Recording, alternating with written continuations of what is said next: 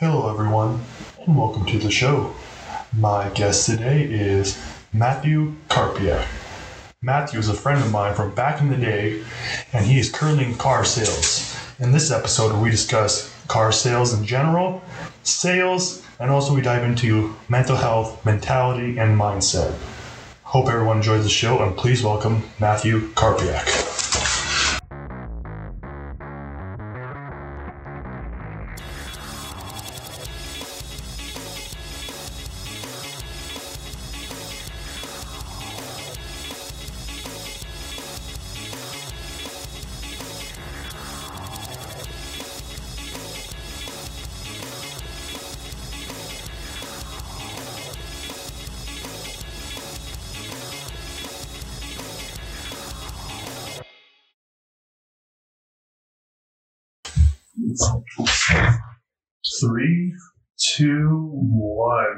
We are rolling now. Mr. Matt Perfect. How are you, friend? I'm great. How are you? Good, good. man. It's been it's been a while. I think the last time we saw each other, and the name is escaping me because I should know it's in Ukraine, but it's the Ukraine New Year's party It was last time, I believe. Yeah, I'm a long Malanka, that's what it was. Yes. So just um, you can adjust and move around if you need to. So I can only just do this a little bit.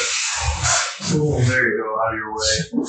Mics are still good. Okay, no big deal. But yeah, man, how how have things been this past year? It's been obviously a crazy year for everyone, but Yeah, crazy year for everyone. it, uh, I think it's made people adapt on the fly. Uh, you know, uncharted territories all around. yeah. So it's been it's been tricky, but you gotta roll the punches and yeah, it's been tough.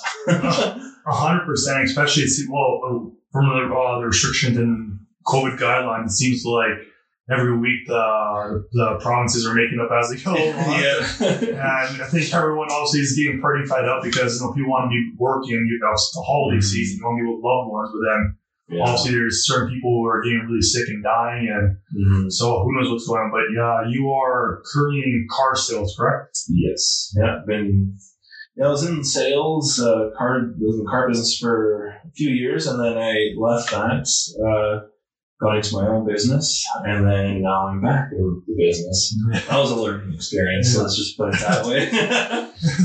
And uh, I guess what business did you divert to?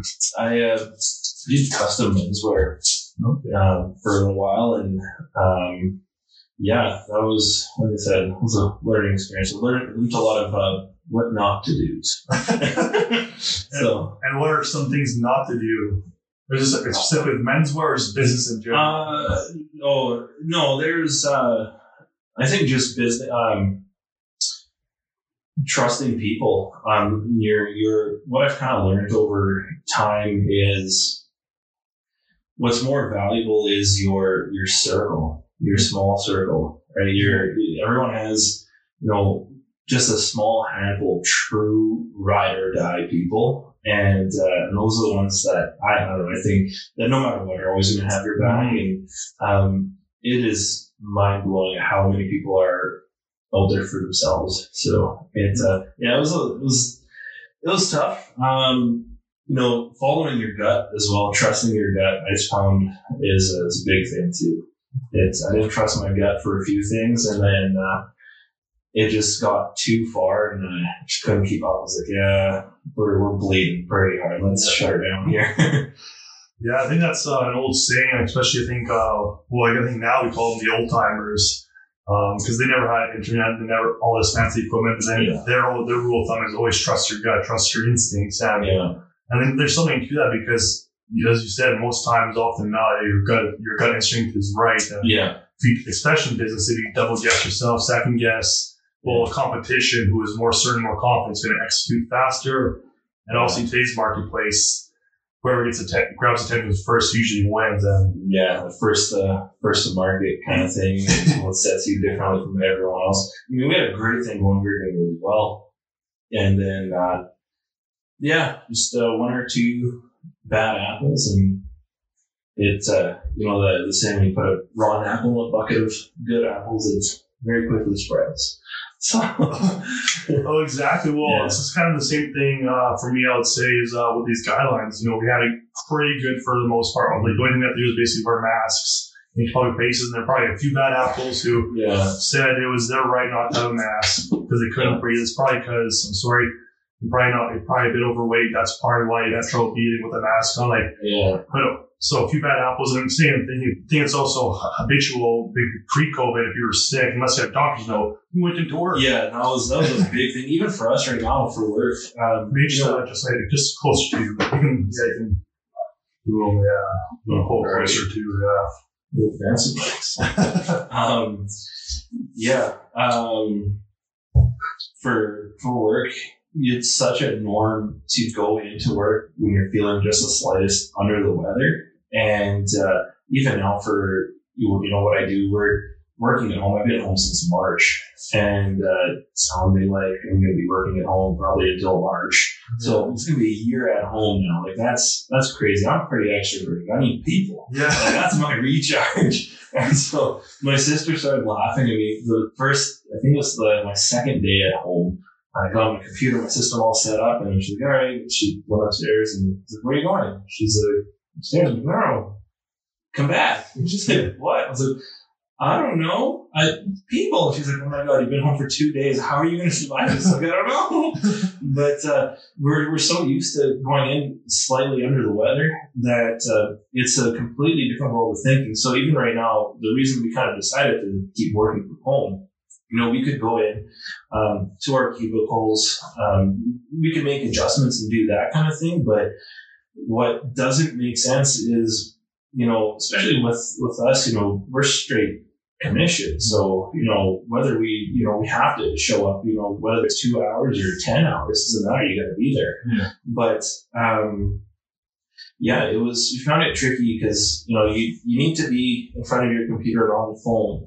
And, um, it, it was, it's hard because, you know, you, you have to stay home. So if you're a little bit under the weather, you have to stay home. So what are you going to do? Set up, have two different setups. You go into work and, you know, we could work, but, you know, so it just made more sense for us to keep it at home until further notice, until we kind of have a better understanding. So, Yeah, and yeah, you mentioned car sales, and mm-hmm. and for me, when I think of cars, it's very, for at least me, it's very touchy feely. I want to see the car, I want to feel the car, I want to open the door, smell, smell it, yeah. and you want to also test drive. You want to feel the car, and Yeah.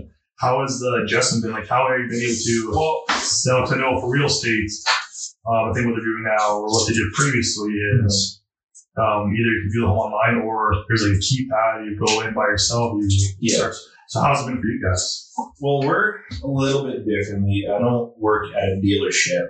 Um, you know, it's not um, not a franchise dealer. We're considered independent, um, I'm, and I'm on the finance side of things as well. So, um, yeah, in a dealership, you know, you, you want to go in, you want to touch it, feel it, dream build, sit them in the car, put your hands on the steering wheel. You know, can you just imagine, you know, the summer, windows down, winds blowing, and they're like, yeah, you got a dream build, right? People, you know, buy what they see, right? Not what they hear majority of the time. So, um, with us, we, we service, you know, BC to Manitoba. So we're, you know, I don't meet 98% of my clients. It's all over phone. Um, and, and we primarily, I guess, focus on credit and helping people build their credit up and through auto loans. And, you know, I deal with, you know, markets, it's called subprime. So, um, some challenged credit, people that have gone through some struggles that are, you know, bankruptcy, consumer proposal, many, many write-offs, many, many collections, that kind of thing that they think all hope is lost. And, you know, they come across my desk and I'll talk to them, I'll explain their credit to them, what it all means, how it works, and, you know, what they can do differently to help themselves. Um, you know, I didn't really have that. Um, I remember my, buying my first vehicle and kind of going through the journey. And, um, you know, you're, you're not taught a lot of things. You have to learn on the go, you know, with life. And it's, it's crazy. So I, I wish I knew then what I know now. And how often have you heard that Oh, saying? all right? the time. so um, for me, I uh, I have I guess a passion for it. You know, I I work and the days just blow by. I don't really notice you know time, and because I work at home, you know, if I have a client that's um, we got actually a couple clients right now that are healthcare workers and they're working 12, 14 hours a day. And uh, so I'll get a text, you know, 9, 10 o'clock at night. They're like, hey, I'm so sorry. I just got home. I wasn't able to do this, this. I, I can't talk. And I send them a text. Like, no worries. Like, can you talk right now? And I'll go turn the computer on and I'll help them. And they're, you know, they're beside themselves. They're like, what do you mean? You're I was like, well, no, but I mean, it's your only time. I'm here to help. And, you know, um, I found myself really pushing to help people. It's completely changed. Know, people get into the, I think, into sales and into the car business in particular, because, you know, it used to be a very easy way to make money and a lot of money and that kind of thing. But look at how many people are no longer in the business, right? They, they, they such a high turnover.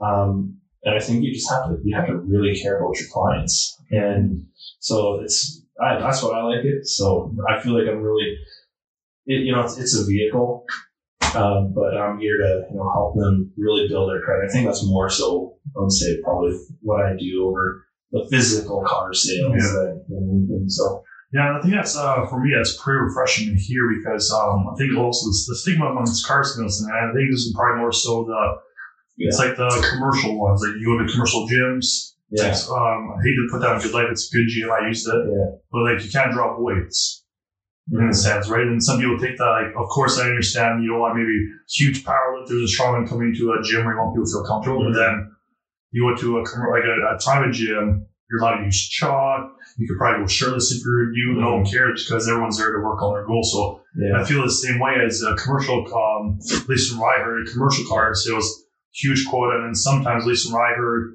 you can probably uh, give me your take on your experience on this, but sometimes there are some snake oil salesmen where maybe, Oh, I promise you. I promise you. and they're they're still there. And there's so many of them. And what I kind of find frustrating is they're it's they're still there. It happens all the time. It's just they're so good with their words. Um, yeah, no, that that's still a thing. A hundred percent. You know, it, it's um, the the hard part, I guess. Um, you know, we're all painted with the same brush at that point. yeah, So um, one thing that I, uh, and that's probably the biggest, you know, objection I think that I get is, um, you know, I've done this before, I've done this and that. Um, one thing that I like to talk to them about, um, I'll ask you, um, you eat out at restaurants, yeah. right? Yeah. Have you ever had an awful, you don't say which restaurant it was, but have you ever had a brutal experience at a restaurant, whether it was the service or the food or whether it's Yeah. overall just absolute garbage? Yeah. Okay. Um, have you gone to a restaurant since then? Oh, of course. Why? I'm hungry. and New, sometimes there's a new restaurant. You go on a date, whatever. the same, right? And so if you've, but you've eaten at a restaurant, you had a bad experience at that restaurant. So what makes you think you're not going to have another bad experience? So it's, you- you're going to another restaurant. It's kind of the same thing, you know, you have to give them the benefit of the doubt. I saw one sign, um, it was pretty clever. I I don't remember where it was, but, um, the sign outside of the restaurant that said, come inside and try out the slowest server that you or service you've ever had. And then it was quoted by one user on Yelp. Uh, so they use it to their advantage, and it's, it's hilarious. So when I get a client that talks about, you know, some experience, there's there's a dealership in particular. I'm not going to say which one it is, but um, even bankrupts know the bankrupts know that I deal with you know, the finance side. I talk to them about the dealership that they go to. And they're like, yeah, no, that's it's a common thing that happens. Um, so when you you know relate to the customer and talk to them and explain them in detail exactly what happens, and you know I, I explain to them exactly how I get paid. And I explain to them how it works in the dealership and how we're different. Um, and uh, it's not a fear of loss thing. Uh, there it happens quite a bit too, where I'll have somebody who comes in and they're already dealing with somebody in a dealership or they're about to go into the dealership, and I'll explain to them what's going to happen. And I was like, okay, well, here's the thing. I'm not even going to take your application. I'm not going to pull your credit. I'm not going to do anything for you. Go there. And he's like, yeah, you know what? I appreciate that. I gave them my word that I'd go and I'd meet with them. And I was like, however, here's what's going to happen. I lay it all out for them every single time they call me back. They're like, Matt, you were, you were right. That's exactly what happens. Like, you know, it's, it's just the way they do it. So it, uh, I think you just have to care about your clients. Oh, 100%. Especially, well, especially in, well, the car industry where I guess, as you mentioned, you know, people have been taken advantage of and, you know, people can get their credits from, like, for example, you know, I was, I was in the fashion industry for a few years, had my license, and helped a few clients here and there. And I remember sitting down with one gentleman, I think he must have been 21, 22, trades, trade guy. Mhm. And he said, like, no, trades is my thing. Like, I don't seem to do anything else. And I looked at his debt. He only had one debt, which was his car, which is pretty good for a young guy. Mm-hmm. But guess how much that one truck was put him in the hole? At Oh. Uh, 20, 21, 22. Oh, he's probably well, depending on the truck, but there's if you're buying a truck at that age and you're working in the trades, you don't have many have much debt, you're a first time buyer, young buyer, there's so many programs out there, they probably profited 20, 30 grand off the guy. Yeah. And so I don't know. I would say he's probably eighty to hundred grand for this truck. a hundred grand. Yeah. he said um, it might have been his second or third truck. He said like every time they called him and um, asked him for a new vehicle, he's like, "Yep." And again, no one was there to explain to him, "Hey, Yeah. if you get this truck, this will means for your credit. This is Yeah. And I think people um, are looking now, and it's in such a huge technology uh, Yeah. um, in society where people are doing things virtually. I think people are wanting the human connection. They want they want education. They want to know that they have somebody to trust because before, especially in the financial industry, you know, the banks were the people you could go who Yeah. you trust. And now it's like, can you really trust them? You know, if you, you Yeah. know, majority of people have their money in a RSP or a GIC and your money's not growing. So it's, I think people are looking for it. You know, so I guess Yeah. you focus on, uh, instead of kind of selling people, you kind of trying to educate them absolutely on the situation. Before I even, I don't even talk about a vehicle. So they'll apply and, you know, we'll get their information and I'll ask them flat out, why did you apply? Did you apply to build your credit and get into a vehicle or, or what, what was the whole purpose for you applying? Why did you apply? Um, I'll go through their, and then they'll tell me what their reasoning is. And, you know, I would say nine times out of 10, they're like, yeah, you know I, I, I do, I need to build my credit. Yeah, and I should probably get into a vehicle too. So I, I got to do both for sure. I'm like, okay. Well, let me ask you this: Has anybody ever explained your credit to you? Like, sometimes they're like, yeah, no, for sure. And I'm like, okay, who explained it? They're like, my trustee. I was like, hmm. So you've gone proposal or bankruptcy? They're like, yep. It's like, all right. And then I look at how much they've gone into a proposal for, and they're going fifteen, twenty thousand dollars. I'm like, oh my god. So it even happens, I think, on that side of things. I don't, I don't have, I can't speak to to that side very much, Yeah. but I don't know. I don't think I would go bankrupt for fifteen grand. like so, there and there's a commission on that as well. So, um, you know, people just get taken advantage of left, right, and center. Um, yeah, I'll talk them. I'll explain everything from start to finish, and then I explain how our business works, why you can't get a truck you know, the, the, that 2020 truck, fully loaded truck for $250 a month. And I explain why that doesn't work because of their credit situation. I explain, you know, are there banks that'll finance pretty much anything 100%? There's some astronomical interest rates there. If you want to explain it to them, they, they understand. They're like, okay, yeah, you know what? That, that makes total sense. Um, you know, you don't have to hide behind anything because they'll find out. Yeah. Like, so be truthful. And then, you know, when you actually help people, instead of having to rely on people coming to you, you know, your those 10 people that you actually help are talking to, uh, you know, to their family and friends at Thanksgiving, at Christmas, those 10, 20 people. And then, you know, maybe that person's like, uh, at work and here's the situation. And the guy at work is like, oh, you know what? My cousin actually went through a similar situation and this guy helped out. You know, the referrals are, are, are huge. One, they don't cost anything. Mhm. Yeah. So, you know, instead of buy- paying for leads and, and generation and all this kind of stuff, if you just legit actually help people, you know, you, the, the referrals come in like crazy, especially, you know, in times like we are now. You know, it's you're going to the holiday season, and, and I think so for your buddy, the, the reason that they're calling back could be because it was a dead time. They didn't have leads. They don't have a lot of walk-in traffic, or they're going back to their old data, which you know, you do that all the time, especially in sales. You, call them back, you bought from me once, buy from us again. What value we're actually providing to them. Exactly. Yeah, yeah it's it's crazy, and I think yeah, I think people are starting to realize um, and want to take more education and want to take control of basically their life. Yeah. Um, so I think especially with their money and finances and vehicles, because again, people are being taken advantage of. And again, another story that brings to mind when I was in the financial industry, I sat with a guy Uh, met him randomly out and about, got to chatting. And he's like, my mom was part of this financial company, like she couldn't help me, but maybe you can. And essentially this guy had already went already did a consumer proposal and he didn't understand what was what it was about. And upon, upon further detail, when I kind of gave him to uh, the person, my credit uh, a person, uh, I think it was called Frederick and Company. Okay. Um, they do a lot of education as well, so they declined. And I sent them the paperwork, and they're like, unfortunately, we can't do anything because this guy signed his mortgage with it. And the only thing we can get him out of is because I think his payments like it was taking like I think forever to pay it off this like this this debt, and he had to essentially cash out all his RSPs to pay that off.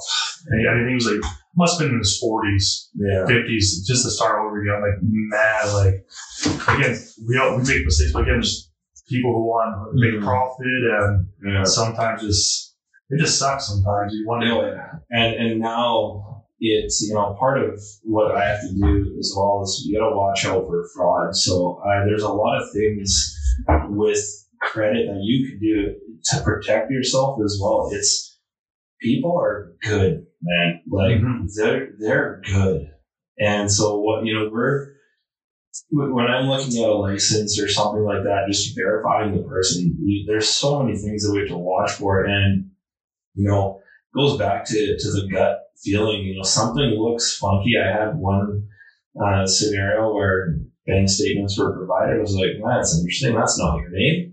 Oh, oh, sorry, sorry. Those are the wrong ones. And then I was like, okay, that's interesting. It sends me the new ones. I'm like, that's very interesting because these are the exact same statements, but your name now. no, I don't no, they give you a whole story and um, it, yeah, people are so good, so good with what they're doing. There's, um, one time I had a client out in, um, BC that, um, again, it was gut feeling. And they're like, something's fishy here. Cause, you know, when I call, I, I, don't, I, everything's by design. Mm-hmm. Nothing is left to chance. So when I'm delivering a vehicle out of province, you know, especially at certain times of the year, around Christmas time as well, you know, hours are modified, this and that. When you're doing a delivery 12 hours away, and you have a delivery driver there, it's got to be perfect, right? So sitting there, I'm calling this ICBC office and I'm talking, they're being kind of cagey. I'm like, this, what do you mean you can't answer that question for me? Like, yes, you can. I do, I've done this a hundred times. and, you know, they're not answering my question, not answering the question. Like, well, okay. Like, this is, you know, the driver has been there for two days now. First day, there was an issue. I was like, Okay, fine. Second day, kind of fixed it. And the third day, finally everything was good to go. And uh, driver's like, "Yep, no, we're here. It's good. They're inside. They're it's getting registered." I'm like, "Oh, thank God." And then ten minutes later, he calls me back. He's like, "Yeah, your clients are in the back of the squad car." I'm like, "What?" and he's like, "Yeah, uh, I'm gonna let you talk to them." So talk to the you know the RCMP officer. talk to the registry the you know the manager there. They're like hey man like we are so sorry. We couldn't tell you everything. But uh, yeah it was full on like full blown fraud. This was the third vehicle that this guy had been trying to get in someone else's name. But so skilled in you know in, in the forgeries. And um I was sitting there I was like oh man and like that was a costly mistake I you know should have listened to the guy should have rushed it, but you know, that was the thing. And uh, they're like, yeah, I know you called to verify this before. I'm like, yep, that's why I called to verify. I could have just said, hey, yeah, and then I could have just canceled it. They're like, yeah, we know. That's why we did it. I was like, oh, well, fair enough, I guess. Like, you know, they wanted to catch the guy and they had an opportunity. He was coming to their office, so they, they set it up. You know, the RCMP were waiting for them. They got inside, they sat down, the RCMP came up on the other door. And I was like, well, I understand. Like, I'm very glad that this guy is, you know, gone and he's not doing this to other people, but, ah, man. you know, so they call the driver. I'm like, all right, come on back. At least, you know, we have the vehicle. It's just a little bit of a hit, but, Yeah. you know, it is what it is. I think it's probably, I guess, more so the time effort you put into like speaking to the person, build a relationship, be in the right vehicle. Yeah, it was actually one of the uh, one of the girls that was on my team. It was her deal, and she was struggling with it and wanted to get it done. And you know, she's getting very upset. And you know, she started crying because she was having a rough month. And so I was like, "All right, I'll jump in. I'll I'll, I'll help out." So um, she just needed some extra horsepower to try and push this through. I think it was around Christmas time as well. You know, so yeah, it. Um, people are good. Well, I just I just imagine. Well, you probably seen the movie Catch Me If You Can. That's exactly what it was like. Yeah, like, imagine pre-internet, you Yeah. having electronic credit card yeah. um, machines to Yeah. see, then you can you can forge anyone's name, signatures, checks, Yeah. and now. I'm not sure if you have to be more skilled now because everything's so technologically advanced, so many safe codes, but still, like, Well, one other tricky thing, and uh, I, I did not believe it. I was like, there's no way that this is a thing. So I had a client in Saskatchewan, and um, because of COVID, they had to get their new license. With a driver's license, you need a picture. Yeah. So I get this, and it says no photo provided. I was like, what? I was like, okay, come on, guys. Like, if you're gonna fraud, at least try. yeah, And I was like, okay. So I'm just like, I'm just gathering more information because every single time there's a case like that and there's RCMP get involved, they want to, you know, want information. So I was just gathering information. So then I called the SGI office. I'm like, I want to verify this is a thing. And it's a thing. I was like, what? You can, they're like, yeah, because of COVID, um, you know, some situations and depending on where some people live, all the photos that they had taken for these licenses weren't provided. And so they, they all have these valid licenses that have no picture on it. It is the weirdest thing. I just want to know what's going to happen. They pull up. I know, I don't know. Do you have photo ID? Question mark. Yeah. No. yeah, it's weird. And yeah, I mean, and I think you're, uh, yeah, I mentioned before that, you know, obviously, I'm not sure how long during this pandemic you've been sober, but then all of a sudden you said you just got a crazy rush in out of nowhere. And how, how's that been doing? Like, have you been slow like throughout the entire pandemic? Has it been up and down? Well, so uh, I went to a new company. Um, so I left the company I was with, went to a new company in March. Um, we came in partway through March, and yeah, in 20 days we just we killed it. We ran. I it was it was crazy how busy we were in March, and then yeah, by March, so I think I got in and set up by like March 4th or 5th or something like that, and by the 23rd, I had my house set up to work at home. And I was like, holy smokes. And it was tough because no one knew what was going on. So banks aren't approving anybody. They're like, yeah, until further notice, we're just not decisioning anything. Um, in the banks that were decisioning anything, you know, there's, if you had, so anytime you get an income verified with a bank for, uh, you have a certain period of time to finish your deal. And so usually it's anywhere from, you know, two weeks to 30 days or something like that. And, you know, now we're doing three days. Every three days you got to re-verify income. It's like, oh, geez, like that's not enough time to do anything. So it, it got, uh, it got pretty tough. And then, so March was busy. April slowed right down. May and June we were off. wow. Yeah, they came back. July was okay. It's been slowly getting busier, and then yeah, yesterday and today, it was just like getting hit by a truck. I was like, holy smoke! I don't know what happened, but man, we're busy right now.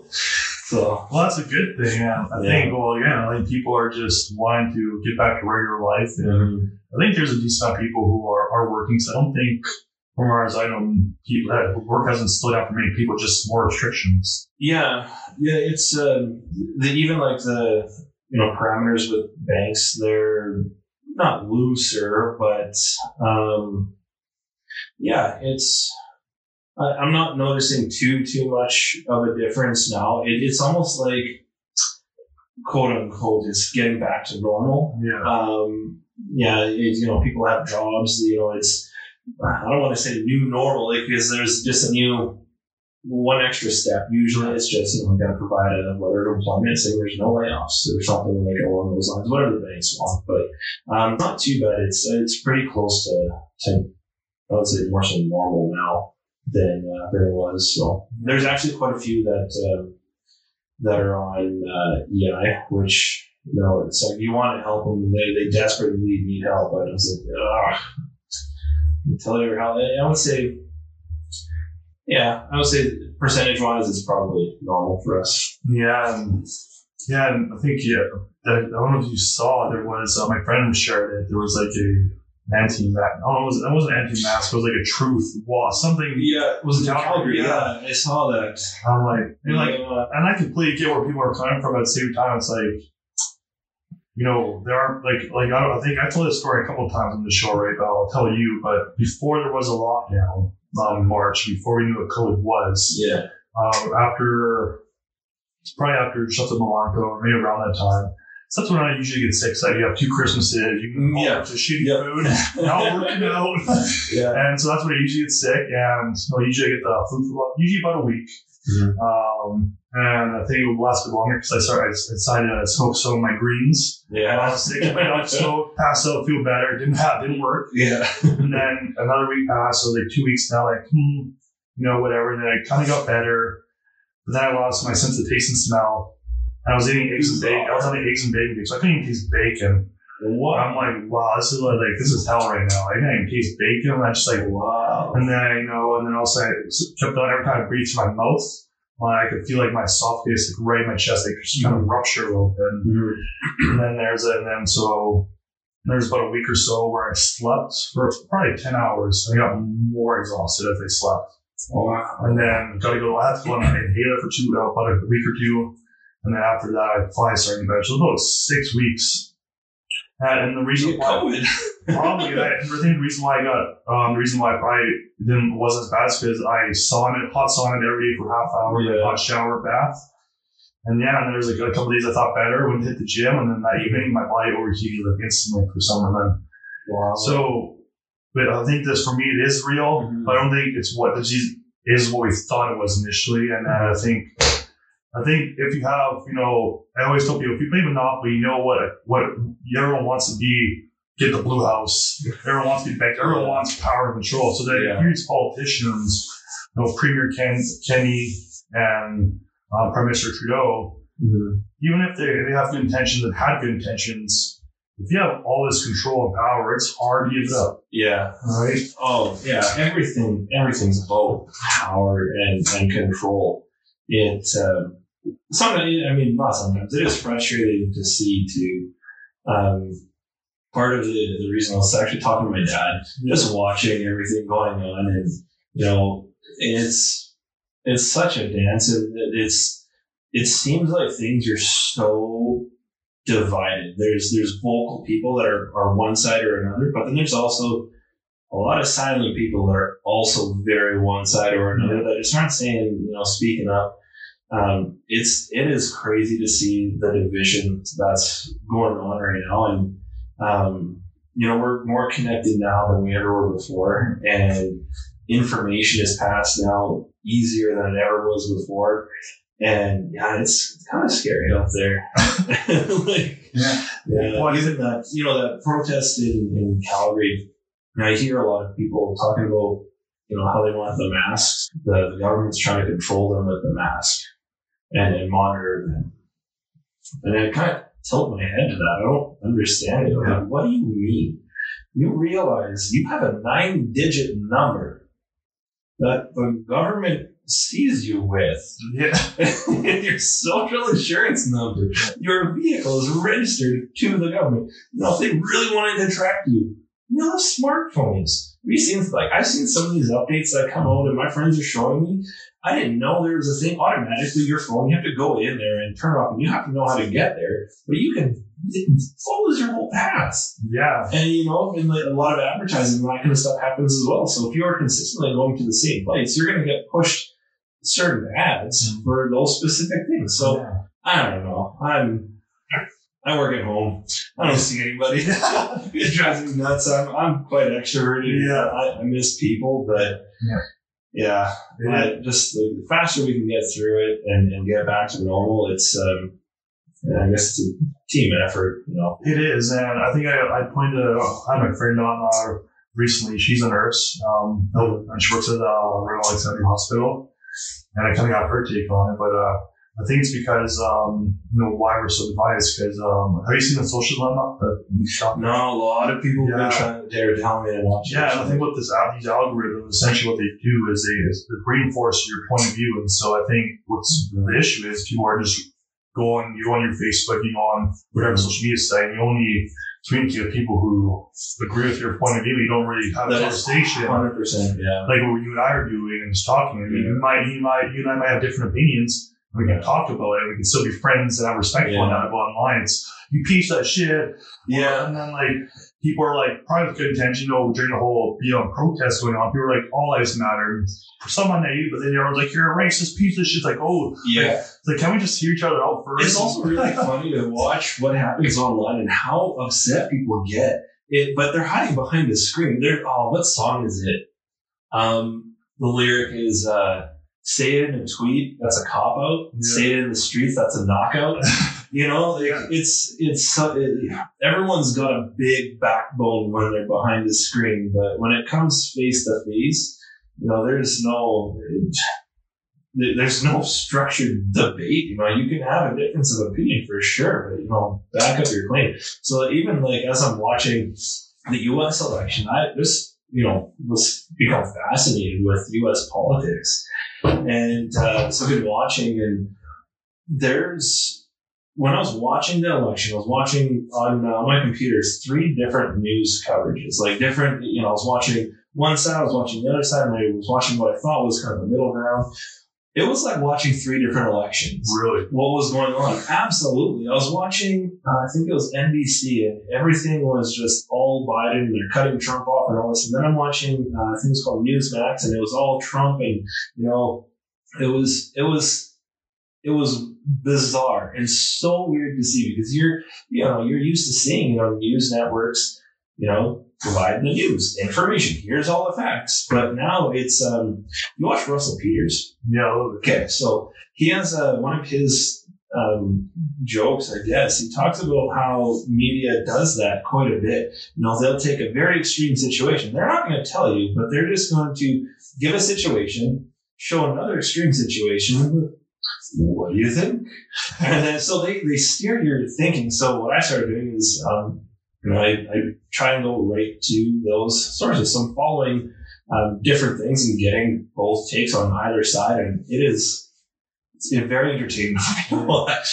So If you if you like uh, browsing through news and kind of reading articles, uh, there's one uh, I browse through once in a while, like, maybe a couple minutes every day. It's called Ground News, and what it does basically compares all the all the all the news sites. So it's like Fox, CNBC, yeah, and then you can see when you look on articles show left leaning. And Yeah. yeah. So so you can actually see which way it leans. You can actually read Yeah. the title. And I think it's like a buck a month to subscribe to. And then you can go to different countries around the world and Yeah. zoom in on the, the country and the cities and click on there and see what news is happening there. yeah, And I like it because you know you can see what the biases are. And like you said, it's like yeah. It's it's fascinating to watch. and you can see that where the divide comes from because if you're only watching Yeah. the, the, the Trump network, then you, Yeah. then you think Biden's this, and you're only watching the Biden network, and you think yeah, it's uh, and it is it is so fascinating to just watch and just see what happens. It's and I even in Canada too. Um, you're you're watching and it's yeah. I'm not to give my political opinion, but it's uh, it's it is. I also think that people don't um, get all the facts either. So even for myself, I don't think I've got all the facts with a lot of situations that are going on. You're getting one opinion, and you're like, "That's a very compelling argument," and then here's another one. You're like, "Hmm, that's also a compelling argument." so I was like, ah, "I need to gather more information." Yeah, I think that's the big thing, especially yeah, with the how fast paced our society is now. You, Oh. go out to buy some tap, you go out, skip the dishes, everything's really instantaneous. So I think Yeah. uh, people expect that you hear something, you, they expect you to make a decision how to stand Mhm. on it right away. It's like I just heard about this yesterday. I didn't even know it was a thing. Yeah, it's and information. I forget what the number is. Um, I, I'm watching listen to a lot of Darren Hardy, and uh, he's talking about how often information doubles. So when you look, you know how far we we were coming every single day. It just seems that there's it's further and further and further. And you know, we're talking about you know technology and information and everything. And it's I think it's either I think it's every every 48 hours information is doubling. And it is it's just you can't even fathom No. that. And like how it, it's it is crazy. And you're seeing AI come out and, you know, all this artificial intelligence and um, even people, I think it was, um, I forget where I saw it, but, uh, you know, Elon Musk um, had even said, Euro, Neuralink. yeah, yeah, well, he's talking about, you know, he's even scared of, yeah, he's like, I developed it and it's terrifying. And, Yeah. And it's, yeah. So, I heard this is I guess a theory. I heard that we were actually pro or develop programming, developing AI currently with all the interactions we have with our iPhones. And It's kind of learning our. But I think also what I heard is there there's potential for these AI or a, one AI. I'm not sure how it's going to work. It's going to be multiple or just one central. Um, but I heard it's going to also learn our emotions somewhat. So hopefully Yeah. it'll be with emotion. It won't be like the Terminator. Well, have you, there's a show on Netflix called Things Black Mirror. Have you ever seen it? yeah, I haven't heard. Um, Oh my I heard, before you, before I think I heard, I heard they stopped producing shows because they they're their shows were mirroring real life. Yes. Dude, it's terrible. Okay, I didn't want to watch. I was like, Black Mirror, no. Like, I don't watch scary movies and scary shows. You know, a couple of my friends got me watching uh, Haunting on Hill House, and I got like two episodes in. I'm like, are you insane? You watch this for fun? Like, now I gotta go watch Cars. Like, Yeah. it's, but yeah, Black Mirror. There's one episode. There, there's a lot of episodes. It is. It's. It's scary in the sense that you're like, holy shit, that's real life. Like that's a thing. There's there's one episode where um, they they insert a piece, so like a microchip into your head, and you wear it for I think two weeks, and it learns you. So in this episode, you know, it learns exactly how you like toast. Okay, so it learns everything that you like, and then um, it's they they take it out and uh, they put it into this device, kind of like a, an Alexa or a Google Home. Yeah. So uh, then the guy that comes in to program it, this thing, it's, it, it's not real. It's it's not a human. It's technology. Yeah. But the guy sits there and he's like, "Yeah, so you're not real." And the the, the thing that's in there is like, "What do you mean I'm not real?" And like it truly believes it's you. And uh, you're like, "No, you're you're you're designed to make it easier on yourself. You're not real." Then they they don't accept it. They're not accepting of it. Like, okay, try two weeks just with no music, no nothing. You're just in a small white room.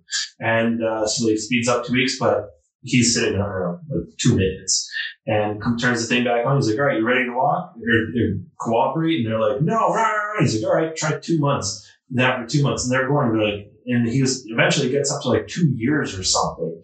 And then he turns it back on. It's been five minutes for the guy that's programming this thing. Yeah. But to that thing, it's you, but it's not you. It's just your thoughts.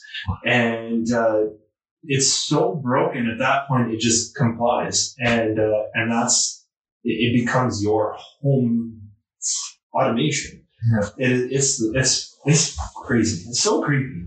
Yeah, I'm not. You know, as, as I probably would enjoy like the Google Nest and like Alexa turn my music, but at the same time, like I'm not sure. Like I'm just scared of it as well because like Yeah. Like my coffee maker, like th- this is me personally. I, I use a French press. I grind my own beans. I have no Keurig, Yeah. and you know I think there's for me some things like the actual thing of certain things of actually doing it instead of having a machine doing it. And There's something about it that's like satisfying. Like yeah, Yeah. like also if you're busy, put your dishes in the dishwasher. I live by myself, so I'm not gonna wait. till I have to- Fill a full dishwasher. Yeah. But it's something like again therapeutic and something just Yeah. relax about just doing your dishes, getting something done, making your coffee pot in the morning, not just letting the machine go. It's something, at least for me, it's the act of doing it. Were you, uh, is that something on the same line? Have you heard of Elon Musk Neuralink?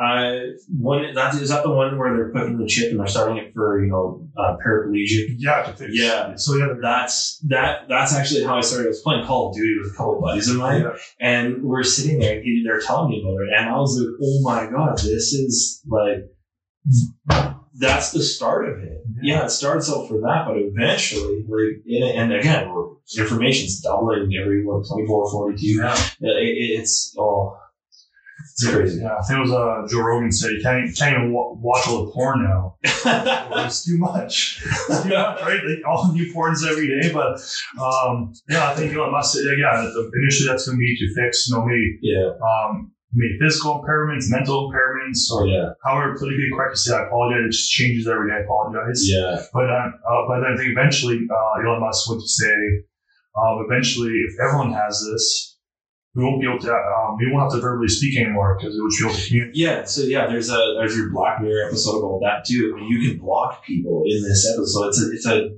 chip in your head. So you're like, you know, I'm blocking you. They look on their I well, So I guess it's a virtual it's Terminator. We have to yeah, red and so they're like, yeah, they they block the person. It's just a shadowed out. You have no idea who it is. So this uh, guy's trying back and get his daughter, and the, the mom's not letting him do it. And um, while goes by, and he approaches them in the street, and uh, she has no idea who this is. She's like, "Oh my god, this crazy person! Like, who, what's going?" on? And the person's blocked. She can't see that. You know, she knows him. She has no idea. And that episode was. Uh, it, yeah, I had to stop watching the show. It was just, it was way too creepy. yeah, yeah. Way too. I don't. I think I may watch two episodes, and I think also I watched the uh, the Man the Manhunt Unabomber series on Netflix. Wow. and it was like a short series, like one season type of thing.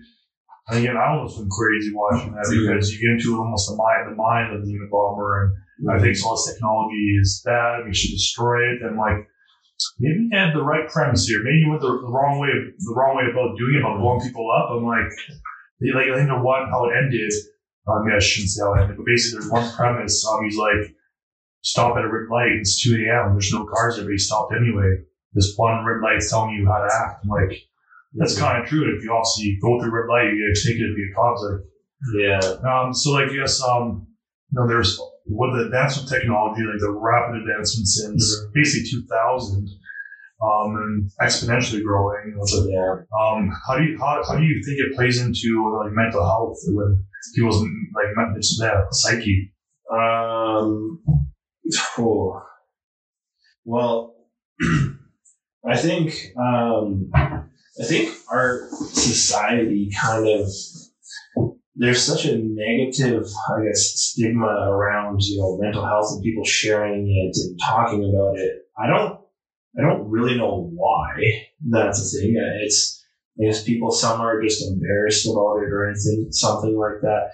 Um, so I actually recently did the uh, Myers Briggs personality test. Okay, And what what is up for people who don't? I think I don't even know about it. well, so the Myers Briggs. So you'll answer. Um, it'll go through a series of questions, and then you you answer. Um, it it gives you kind of like you know how you can say um, strongly agree or strongly disagree. You know, So it'll give you these circles, and you you answer your kind of opinion on these questions, and then at the end it'll tell you. You know, based on your answers, you're this kind of personality type, and so when it'll break down in you know family relations um, uh, your relationships your, your work professional setting all this kind of thing how you generally see and view certain things. And um, so my personality type it uh, talked about you know sharing um, how so my personality type whenever i'm talking about anything like mental health or um, opening up to people, sharing things with people, maybe about how you're feeling. So my personal personality type typically would see it as a weakness. So I don't share a lot of things. People that know me, um, there's only a handful of people that really, really, really know me. And again, it's you know your ride or dies, right? Yeah. Um, there's only a handful of people that really, really know me. It takes me a while to open up to people, but uh, yeah, I would see it as a, a, a weakness. And uh, I think some of those things are really pushed onto people. So, um, you know, you have to be strong and, and this and that, but um, you don't have to be. You know, you can. You know, as long as you have your your core group, you feel so much better. And I feel like you know, even within our healthcare system, I think you know, mental health treatment should be free. It should be 100% it should be free. I never, I, I never thought about you know uh, seeing a psychologist or this and that, but um, you know I made a decision a little while ago that I I wanted to just be healthy. It was uh, so I Ukrainian dance. I'm, I'm going to go on a, a whole tangent here Yeah. to answer your question. Yeah. Yes. So, um, so I Ukrainian dance. Um, I got very injured on a tour in Europe. Um, Were you, wh- which dancer were you at? Vahoy? yeah, most of all, uh, Ukrainian dance ensemble. So I tore a ligament in my ankle. Um, couple, it wasn't fun. It was awful. Um, I ended up dancing the whole tour, but that kind of saved me. You know, stopped all the scar tissue for forming and all that kind of stuff. So I came back, um, tried to heal it. Those that know me also know that I don't heal my injuries, and I came back to dance way too early. And uh, so when you're you have something that's lingering and you never treat it, you know, pretty eventually it just gets worse and worse and worse and worse. So I think that's you know applies to every aspect of your life. So um, that didn't it, got worse, um, and then we had to big show in February this past February, and uh, so I had to get back to dance. And you know, my injuries are just there. They're always like, you always hurt, and it's frustrating. You're not sleeping at night because you just can't find a comfortable position. You just hurt all the time. So after the show, I was like, okay, you know what? I'm taking time off. I'm healing my body. 100% I'm healing my body. Uh, and then a pandemic. So all my treatments that I'm going for my body, all canceled. I'm like, well, shit. so, um, and then uh, over time, you know, you're the first little bit, it's okay. You know, it's kind of exciting. It's a new thing. It was kind of exciting for me work from home and all this kind of stuff. And eventually, it, it eats away at you. Um, there's a book from Darren Hardy called The Compound Effect. I don't know if you've ever read it. So it's the small, seemingly insignificant changes that make the biggest lasting impacts. So, good or bad. Yeah. Okay, that's key. Good or bad. So, um, I live a pretty active lifestyle. Um, and uh, I'm always on the go and that kind of thing. So when it all stopped, you know, I'm not playing hockey, I'm not dancing. I already knew my diet was shit. so um, when you put all that together, um, it makes a, a good, I guess, uh, it's a, a good soup for a disaster. so, you know, stuck at home, extrovert stuck at home, not seeing people, not recharging, not doing the right things that I should be. Um, and it takes that one time where you're like, ah, you know what? Not going to read my book today. Whatever, uh, I'm tired. It's fine. I'll do it tomorrow. And then tomorrow comes and you don't do it tomorrow. And then the next day, you're like, okay, 100% I'm doing it tomorrow. And then a few months go by and you haven't read, you haven't listened to audios, you're eating garbage, and then you're running up and down the stairs and you're like, oh, God, I gotta take a break halfway up. And you're just like, this is not good. Yeah. Um, so you're sitting there and then one day you're kind of jogging down the stairs. I'm like, oh, dude, things are jiggling on me. They should not be jiggling. And I'm like, oh, this is not good. And, uh, you know, it starts to take a, a toll on you that way. And you're like, oh, man, okay, no, I, I know how to do this. So I'll do it, whatever. And then, you know, you don't really truly, you don't have a deep desire to, to better it. Um, and then the worst part, and I think um, prolonging, I guess, injury, whether it's physical or mental, makes it worse on you. So um, I never really understood when people would tell me when they had panic attacks or anxiety attacks or any of that kind of stuff. Never really understood it. It's like, what do you mean? Just like, and it's the whole thing. I've seen it all over social media. It's not just about calming down. It's not about relaxing. And you're like, well, how do you fix it? Like, I don't know. It just happens. And you're trying to answer these questions to understand it. You, they can't explain it. And until you yourself experience it, oh my God, dude, it is so different. So you're sitting there you, you're, it gets harder to wake up in the morning. And you're like, ah, man, you're walking through and you're like, ah, kitchen's a mess. Uh, so much work to do. I don't know, whatever. I'm just going to sit and watch Netflix after this show, after this episode. Next episode, skip intro. Next episode, skip intro. Next episode, skip intro. Um, and you're sitting there, and then the day goes by, and you're like, oh, I didn't do it again. Ah, it's tomorrow. This and that. Um, but I think everyone gets, you have to just find one, it, it's one point in your life where you just, you have to make that decision, and it's hard it is not easy, but your your desire has to be. Um, there's a saying: you you will experience two types of pain: the, the pain of regret or the pain of discipline. So if you're going to experience two types of pain, why would you not? Why no one wants to regret anything. Yeah. So I'm like, okay, I'm the biggest I've ever been. There is no way I can do another two hour show right now. I hate everything. Like it, and it sucks. And you're just in this cycle. You don't realize that you're in it Mm-hmm. until it's like kind of too late. And then uh, you're just just comes up casually in conversation. You're talking to somebody about you know mental health and their challenges. You're like, hmm, that's interesting. But for me, I don't share anything because that's who I am. So I'm like, hmm, I experienced all of those things too. And people that know me were like, would never expect me to have thoughts like that. And um, so I was like, you know what? I, I got benefits. Um, I'm going to give this a shot, see what happens. So then I did a whole bunch of research to, to find out who works best for, for you and what I can use the benefits for and this kind of thing. So I started. I started doing psychology. And um, I don't know why people are afraid to tell people that. I never understood it. Um, and I'm doing it. And now I'm talking to all my friends. I'm like, have you tried psychology, dude? You gotta try it. And they're like, what? I was like, honestly, here, call this person. I'm like, I'm just like, go, go, go. Um, and it's, it gets you thinking in a different way. It kind of, it, it snaps you out of it.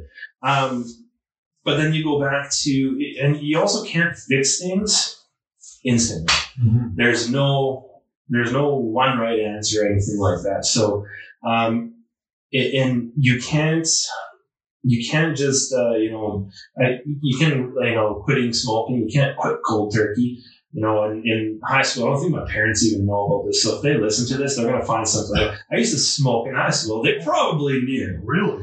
but they uh and so I, I'm, I'm going to provincials for soccer and I cannot breathe.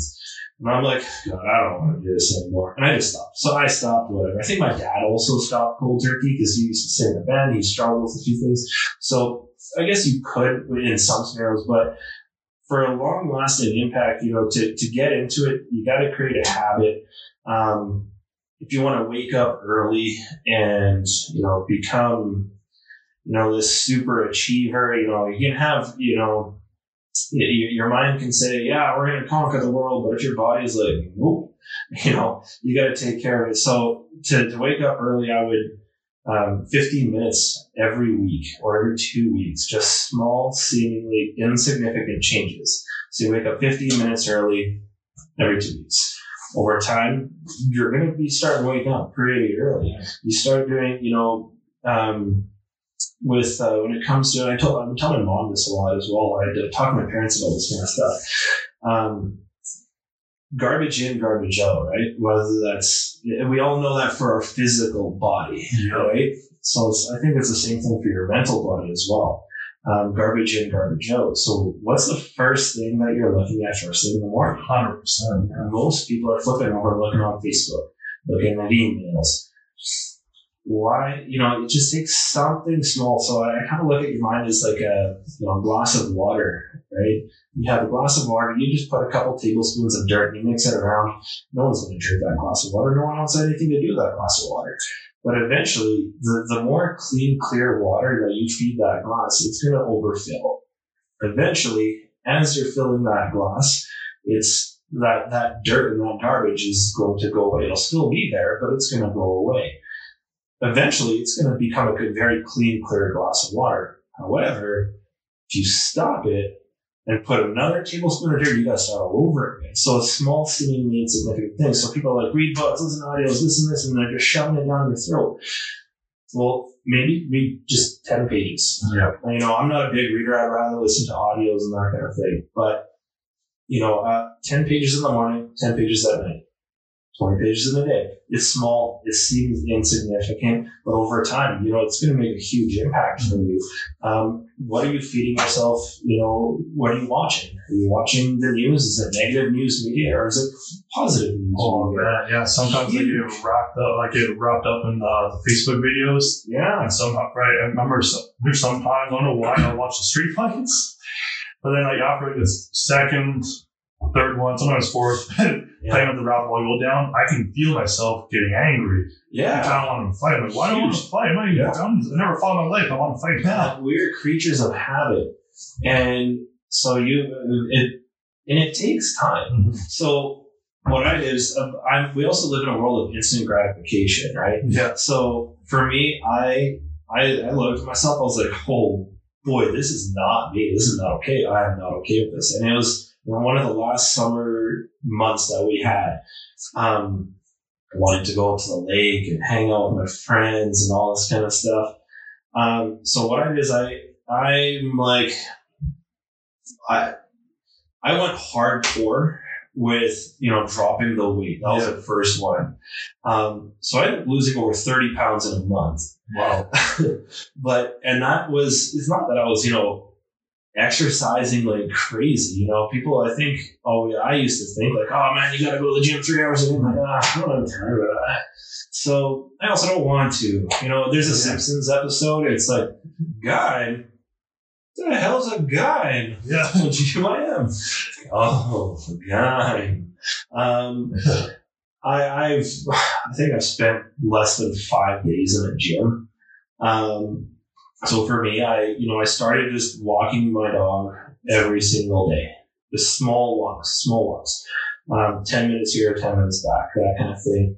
Um, and then eventually, the, the walks that I'm doing now, I'm like, holy man, I remember when I first started, I wouldn't even have, I would have driven to where I walk now. you know, started start with walking, and then you know the weather gets cold, and when it's minus thirty, no one's going to want to walk. So I bought a spin bike, just a little bit every single day in the morning. Just and back to you're going to experience two types of pain: pain of discipline and pain of regret. So the days that you don't work out, you're like, ah, man, I, I probably should have. But every single time that you do, you feel so good about it after that workout. How every single time, and you hear from how many people you feel so good after workout. So you just do it.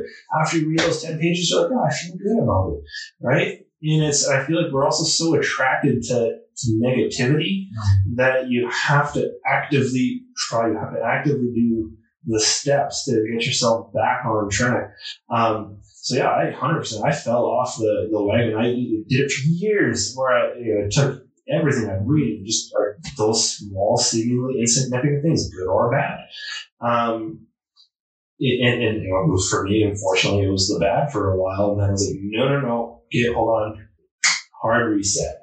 Um, and, uh, and I, I just made that decision. And one of my friends was like, oh my God, how are you going to do this? We're all going to like, we're drinking beers, barbecues, burgers, all this. And like, my desire to, to drop that weight and get back to normal for me is way higher than wanting to have a beer or anything like that. So it wasn't hard. You know, people are like, oh, dieting is hard. It, it wasn't hard. Like, did I want a burger? Yes. Did I care? Yeah, kinda.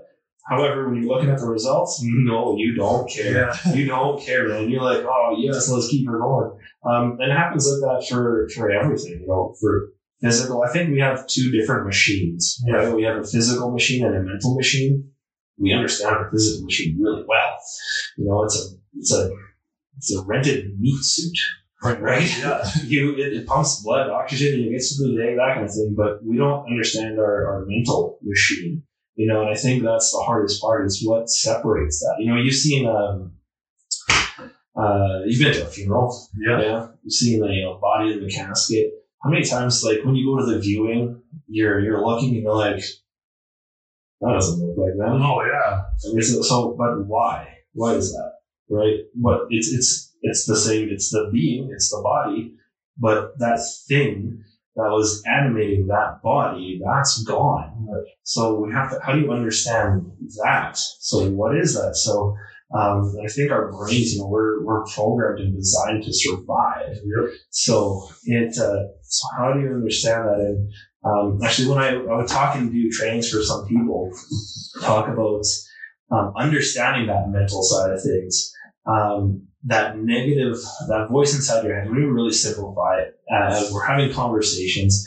Um, there's more conversation happening than the one that we're having, right? So you're we're having a conversation, and then you're having your own conversation in your own mind, in your own head, and you know there, there's a voice talking to you. And for those people, like, what do you mean, what voice? Well, the voice that just said what voice, that's the voice, right? Yeah. So that's the voice. And you know, now people are like, oh, how do you okay? So, but that voice is the thing that's going, mm, I don't know if you should do that. Maybe, uh, should we? Shouldn't we? Maybe we should. No, we shouldn't. Should we? And then I, I joke around and I say, you end up shooting all over yourself. Yeah. so you'll sit there and that's the voice. So I um, talk to people, um, and I learned this from from somebody. Try to, to to separate it from from you. Give it a name. So um, for me, I like to prove things wrong. I like I love that fight power of just prove it. If you tell me I can't do it, give me thirty days. I'll show you that I can. Yeah. Like, and that's just the way I am. I, it- it's, I don't know, I'm weird. Yeah. But, um, so I, I separate it and you give it a, a, a name. So I like to give it the most negative person that you know. So for me, I'm like, "Mm," just that one that just grinds your gears and just inside you're grinding your teeth. The person that you want to prove wrong every single time, it doesn't matter what, you're going to go to the end of the earth just to, uh, that's the name, name it that thing. And every single time it tells you you can't do something, say, well, thank you for sharing, whatever you name it. Um, I'm not going to tell you what name mine is because that person might be listening. so, and for some people, they go to bed at night with that person. Who knows, right? Um, but for me, uh, so I give it a name and you know, you say, thank you for sharing, but I'm not listening. Um, then you got to tell yourself that some people wear bands, and every single time that happens, you just snap yourself with that band. It just it registers to to not listen to that negative thought, that negative voice in your head. Um, no, I don't recommend saying thank you for sharing. I'm not listening when you're standing in line at a grocery store. but you're standing there, oh, thank you for sharing. I'm not listening. Someone's like, what are you what talking about? So, um, for, for me, so you you separate that voice. It's hard, man. It takes work. You have to apply every single day. You have to you have to keep going. Exactly. I think you nailed that. Nailed the head there. You have to have a desire. You want. You have to want to do it. You have to have, a desired outcome. You want that. You want to do it because you see so many times it's uh beginning of the year. Everyone everyone says they want to lose weight. Everyone Yeah. says, but then Just a month February. Yeah, February gyms are dead. So you same old people. Hey Bob. Hey Steve. Yeah. How's it going? Same people. And again, the gym's not for everyone. And so I think as well as you mentioned, sometimes people just sometimes go too hard too fast. They're like, I gotta Absolutely. go work out, and then their body's hurting. It's such a shock. Yeah, and then it's, and then they go back to the comfort zones. Like this is much better instead of like you mentioned Yeah. Going for the walks incrementally, and then Yeah. then maybe the spin bike. And how I started my fitness journey, I was when I was when I was 18, so what eight years ago now. Um, I was in a relationship and didn't work out, and also university, the freshman 15 or 50. I think I got 50 pounds. So I did the same thing as you. Stop playing sports, get my eating habits Yeah. up. and then I was like January, that was like 260 pounds, and like or 240 something along those lines. Like I need a. And then when I started working out, I, uh, luckily my friend's father was an ex bodybuilder who just got back in the gym himself, so he was going to mentor me. Yeah. He said every day, just try to do as many push-ups and says you can. So something's Yeah. fault. Yeah. When I first started, couldn't do single push-up or Yeah. yeah, I, I, I think I cried every day and I cried every day, but then I did I want it so bad. And for me, I think I was trying to prove the ex girlfriend wrong. I want to show this bitch. Yeah. But then after 12 months, after, I'm like, I really enjoy this. And now, Yeah. the reason why I stuck in the gym is because I found programs, exercises that I enjoy. Mhm.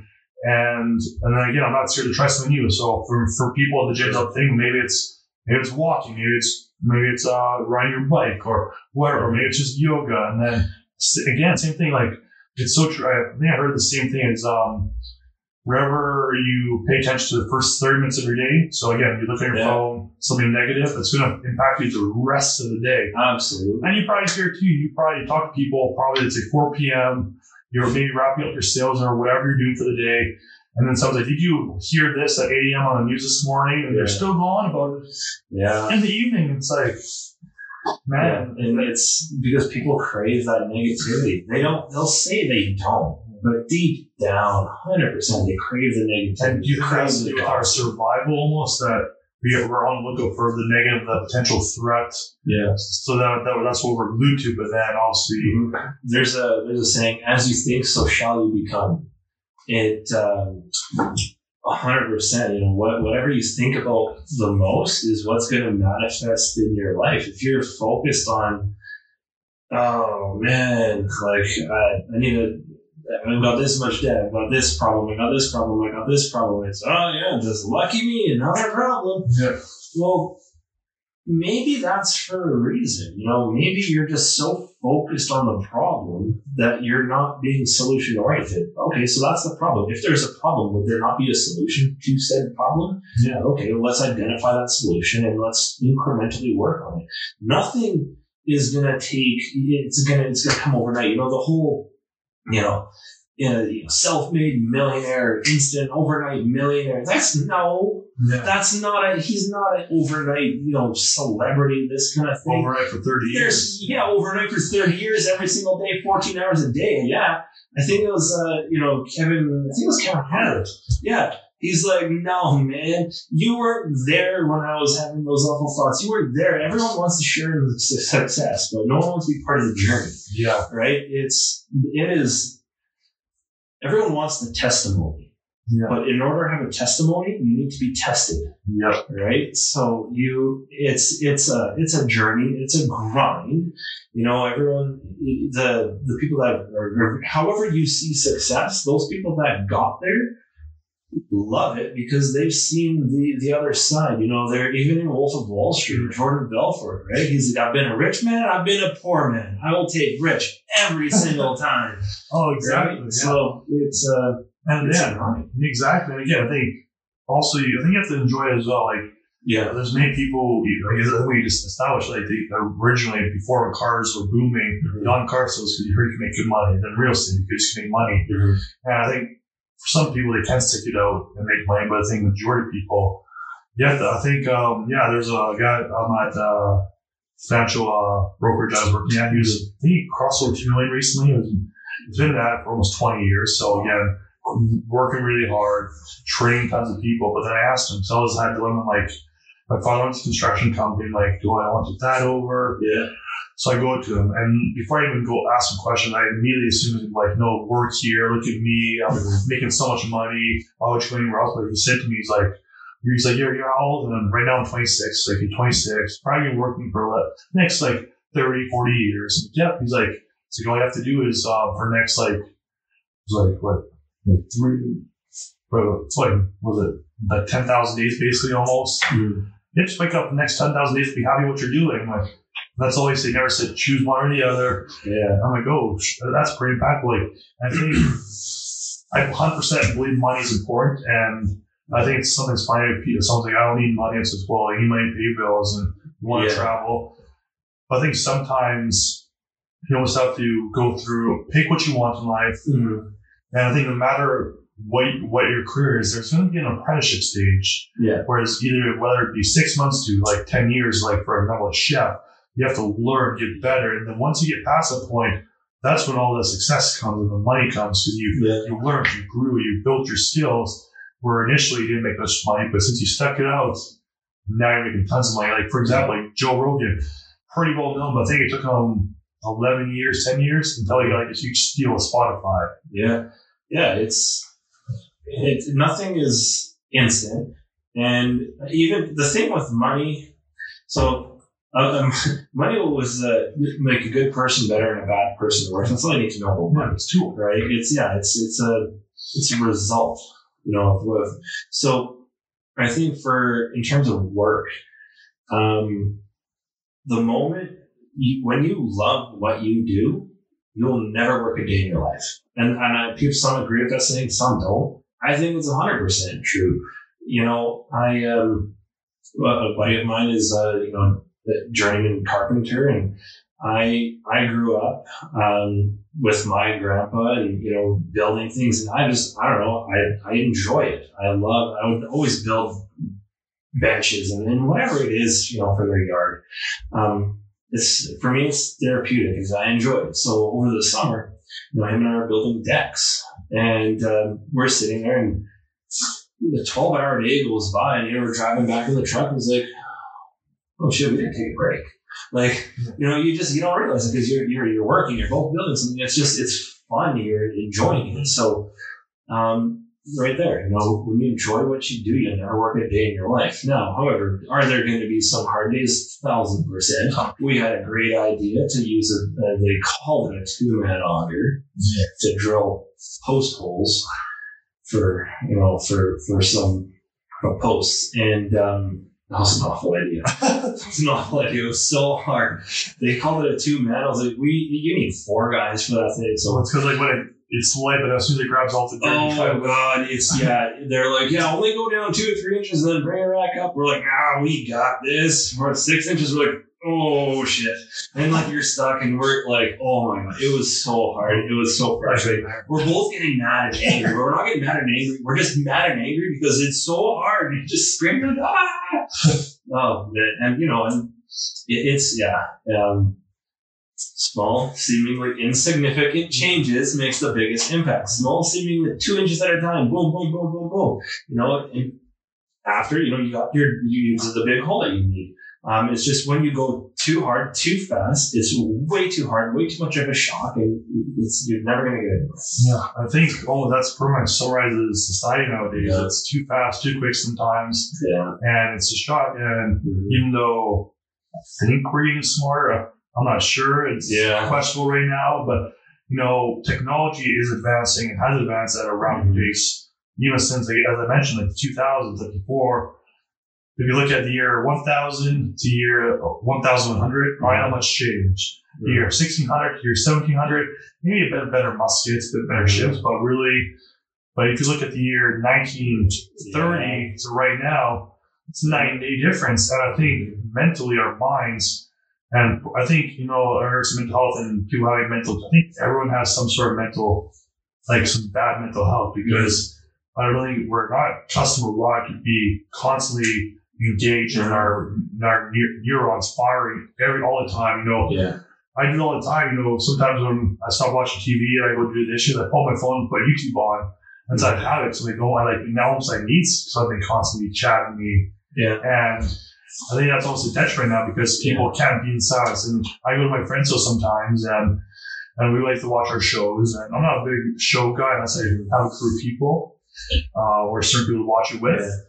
And sometimes it's, uh, and sometimes I'm watching and I look over and then during the show, like people are on their phones and I'm, like, Yeah. I'm the only one not on the phone. Like, it's not, I'm a literal person. So like, when you tell me we're watching a show, like, that's just, that's Yeah. what we're doing. I'm like, it's, and then same, you probably see it on TV. You go out on Yeah. dates and Huh, absolutely. One you my teach your own, you do what you want with your life, but then Yeah. you're sitting across the room with your, maybe on Instagram or whatever. Yeah, one of my friends consistently calls me out on it, and you know, drives me nuts. But I appreciate it. I super, super appreciate it because we're so just so used to it, right? It's just the technology, the information is right at our fingertips, and I think one of the the hardest parts when it comes to mental health is people don't really understand themselves. Really, they really, really don't.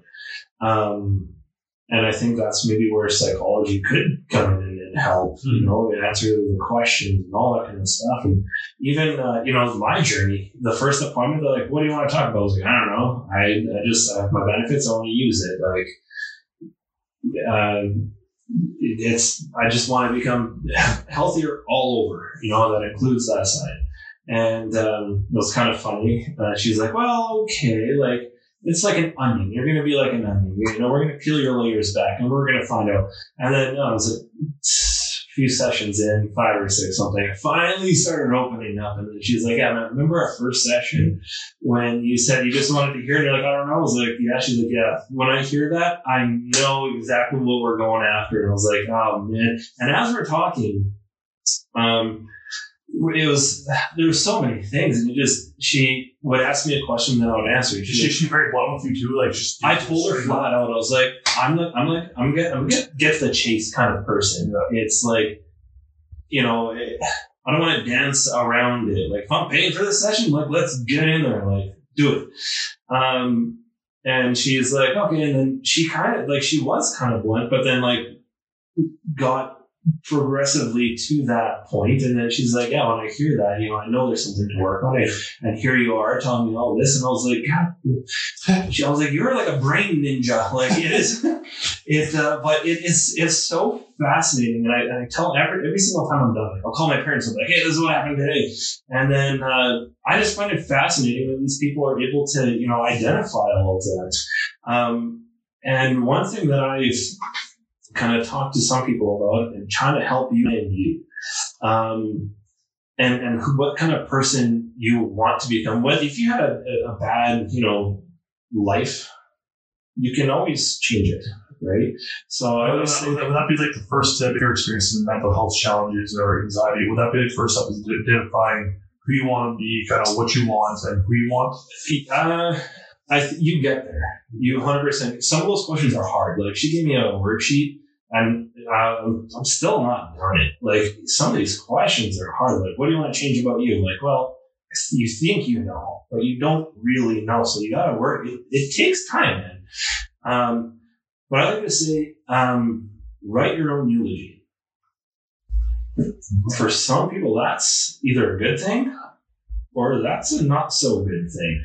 Um, and if you're if you're not okay with that eulogy, then change it you still can, right? And, and it's a it's a scary thought to, to think of like, all right, how do people know me? What can I do? How can I be different? How can I be better?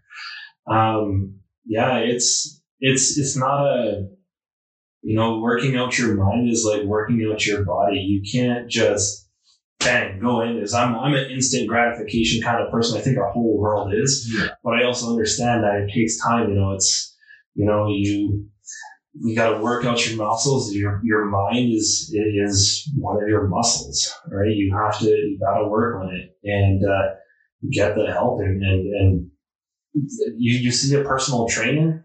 A psychologist is your personal trainer for your mind. I think you know, um, but yeah, it's it can be tricky for for some. And the the first the first step is just doing it. It's just simply doing it.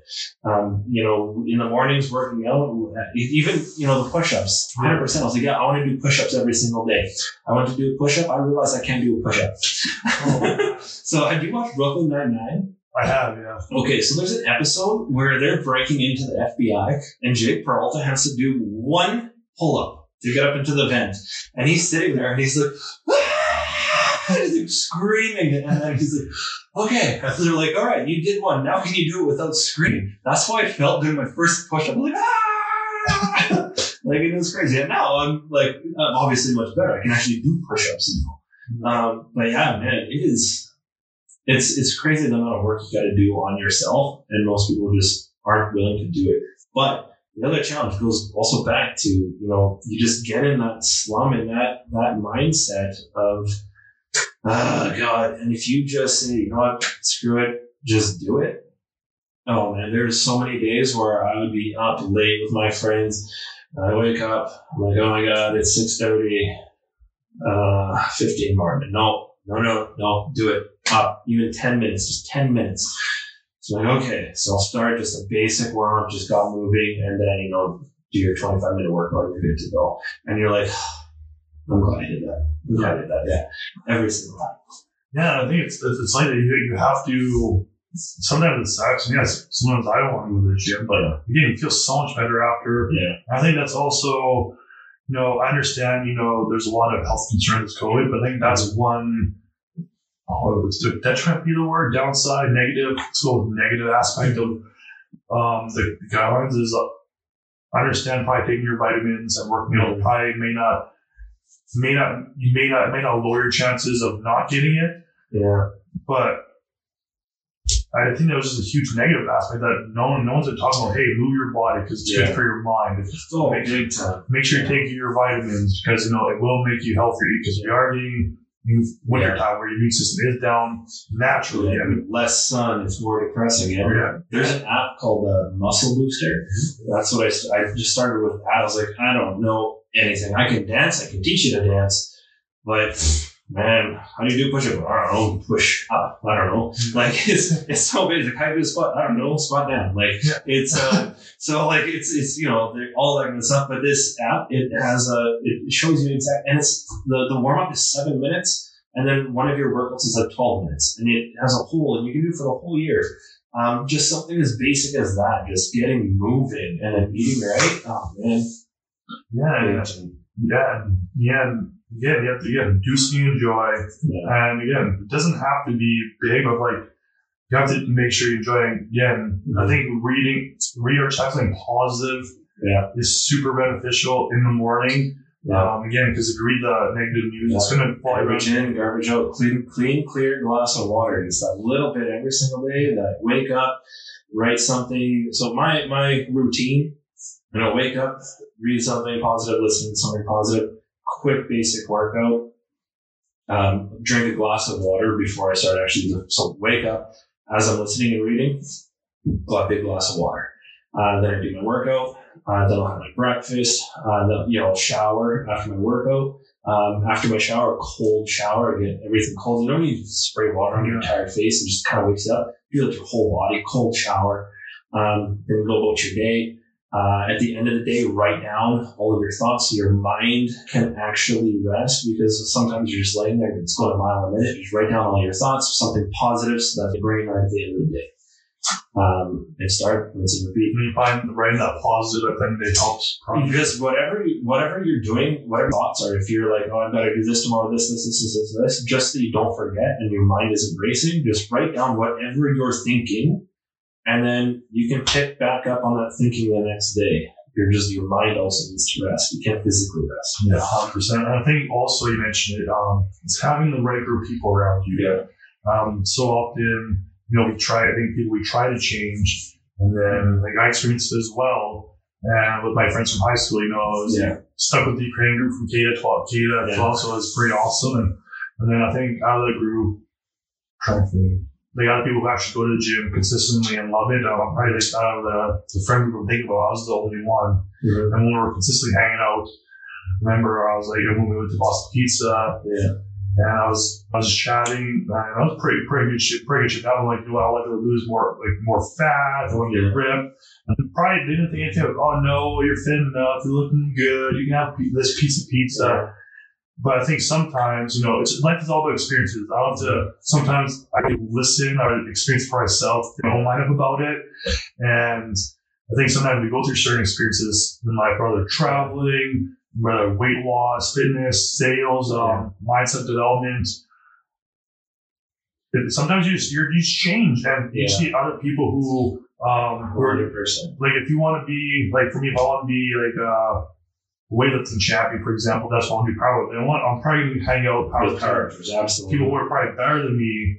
And then also, I think in that aspect, because I think when we, we talk about having red group, we, we think about having people with just for this. I think we also need at least one, maybe two close friends Mhm. who say, you know what, you know, I have one friend, shout out to Kevin, um, he'll be like, you know, you're, you look fat today. Like, you'll be like, I'm her best friend. Sometimes I've heard from people, Yeah. but like, sometimes I'm like, you know what, maybe I have been like eating a bit of touch fat food. Yeah.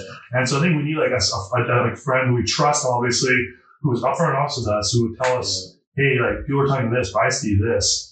And do you have like a friend like that who like tells you straight up? 100%. Yeah. Yeah, there's uh, you're also your your circle of influence is huge. You know, the five people that you hang around with, most divide their lives by five. That's probably yours. Mhm. You know, your personal life, financial life, everything about it. probably quite similar. And then the other thing too, around like-minded people too, um, you can't.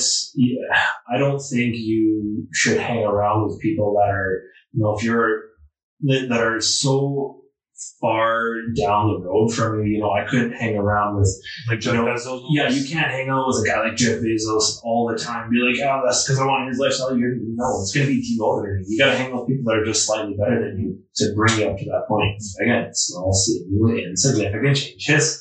And would it be, like, I guess, beneficial maybe to either, not necessarily have something like that for in your network, but maybe either maybe have them in your circle, but maybe instead of like daily or weekly, maybe like Yeah. once a month.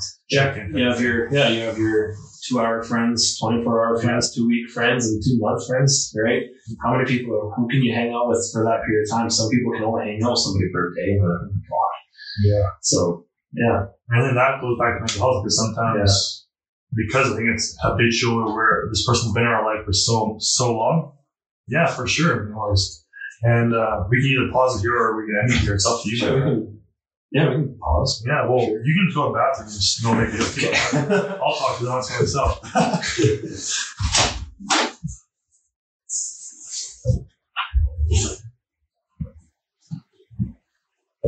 I hope everyone's having a wonderful day.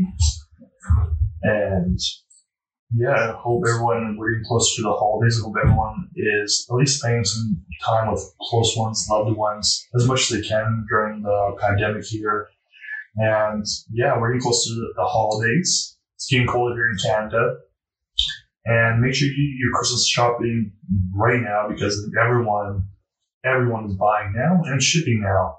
So pretty soon, there's gonna be nothing on the shelves. I think people are already taking over toilet paper.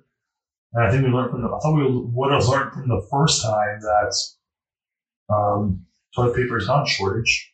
And also, by the way, in case people do not know, um, your sink has water, your shower has water. Worst case, you have no toilet paper.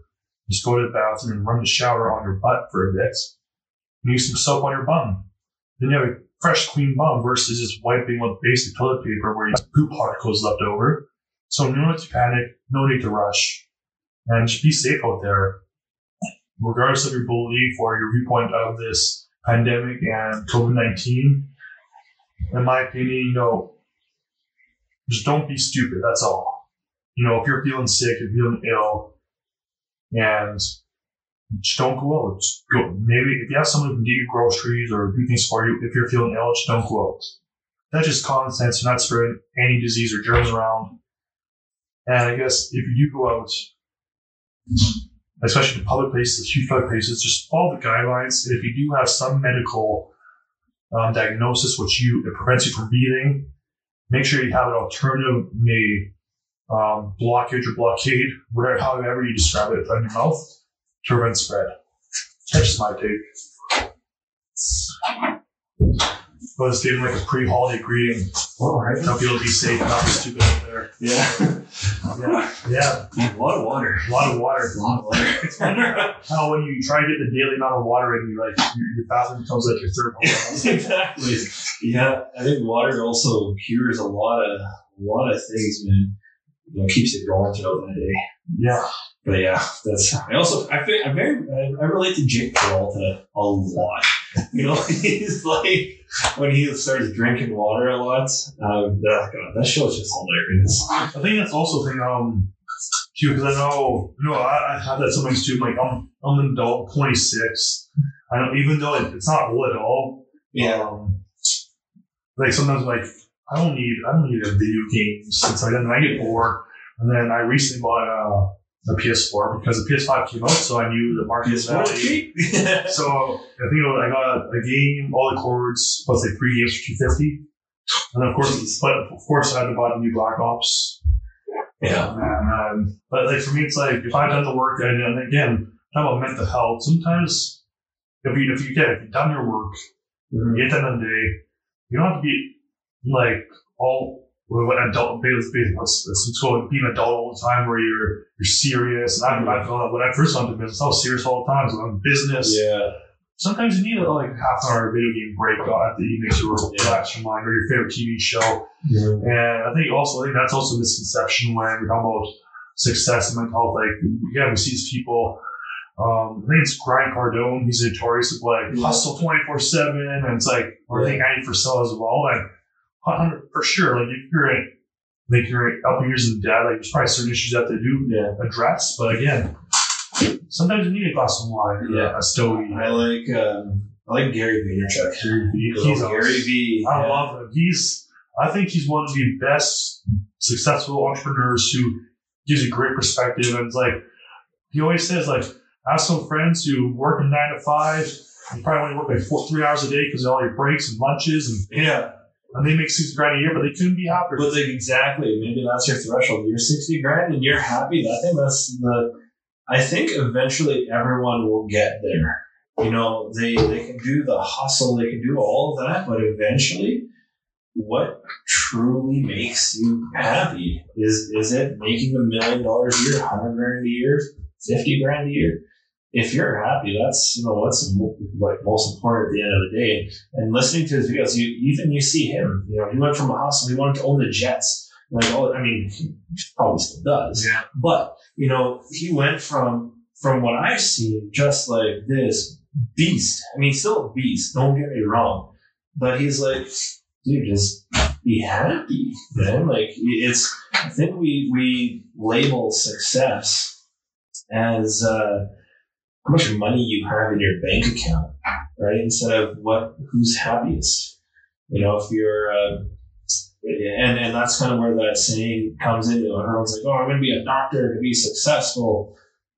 Well, I think you know a lot of doctors are just broke on a higher level. Yeah. They're broke with you know three BMWs and a monster house, whereas someone else is you know broke just with an apartment and a bike. Like there's, it's all you know relative, but it. I think it's just it's a matter of what it is. As long as you're you're happy, like that's. I think that's the most important part. And I think that comes from having to, you I'd, be an outlet for a lot of people. You know, they vent to me, lesson they're uh, talking to me about so many different things. But um, at the end of the day, when you're like, "Oh, man, who do I talk to? Um, it's uh, it, it whereas uh, you know you, you can't wear uh, you can't bear every cross, right? But uh, actually, Jim Rohn um, talks about you can't carry that many people on your back. You know, you can carry maybe one, maybe two. And he talks about, you know, you can be Kareem Abdul-Jabbar and maybe three people on your back.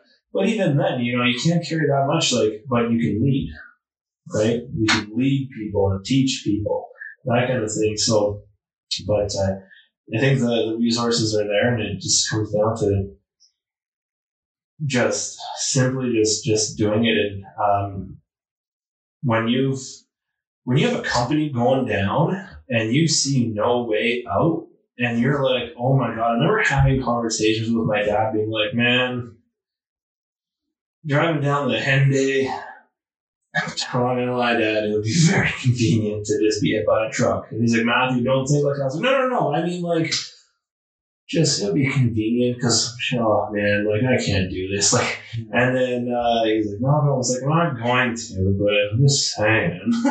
um, and then you sit there and you're like, man, like, I'm, I feel like I'm a pretty strong, you know, mentally and all that kind of stuff. But, um, man, and there's a lot of people that are.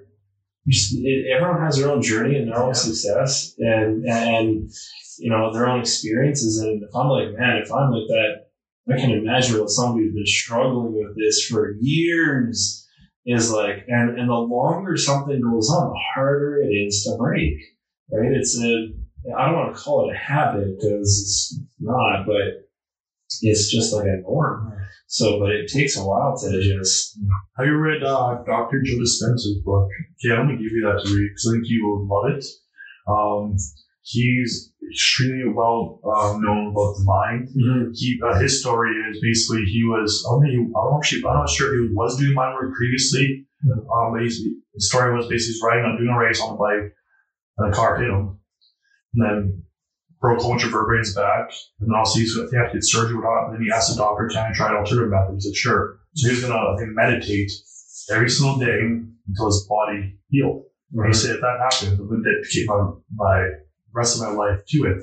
So every day until also probably took him time to time, he visualized each synapse in this. I think I said, maybe, maybe I'm making up words right now, but Mhm. basically each vertebrae putting itself back in place. And eventually he was healed. And then what about this book, actually breaks down what thoughts are, Mhm. how they're created, and then he actually guides you to meditation. So uh, Yeah. Oh, and, and meditation is is is big too. Um, I I know it's I don't want to say that I never believed in it. I just never experienced it. I, I didn't even know what it was. I'm not, a, I'm not a monk. Yeah, I'm like I don't know.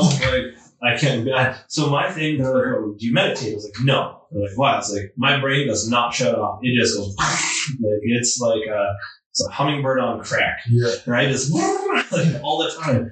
So I'm like, I can't, I can't sit. Uh, again, going back to uh, Brooklyn Nine Nine, why I relate to Jake Peralta when he's in jail. Um, he's like, ah, okay, so alone for thoughts. All right, good. Okay, yeah, and he's sitting there thinking, and then he's like, I'm going to die alone forever. Oh, wow, that didn't take long. It's like for like two minutes of him in the jail cell.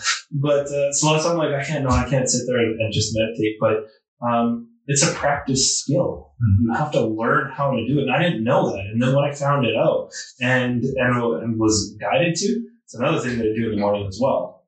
Do you use uh, Headspace at all, or I tried that a couple of times. Not consistent with that. No, I, honestly, I use a clip on YouTube.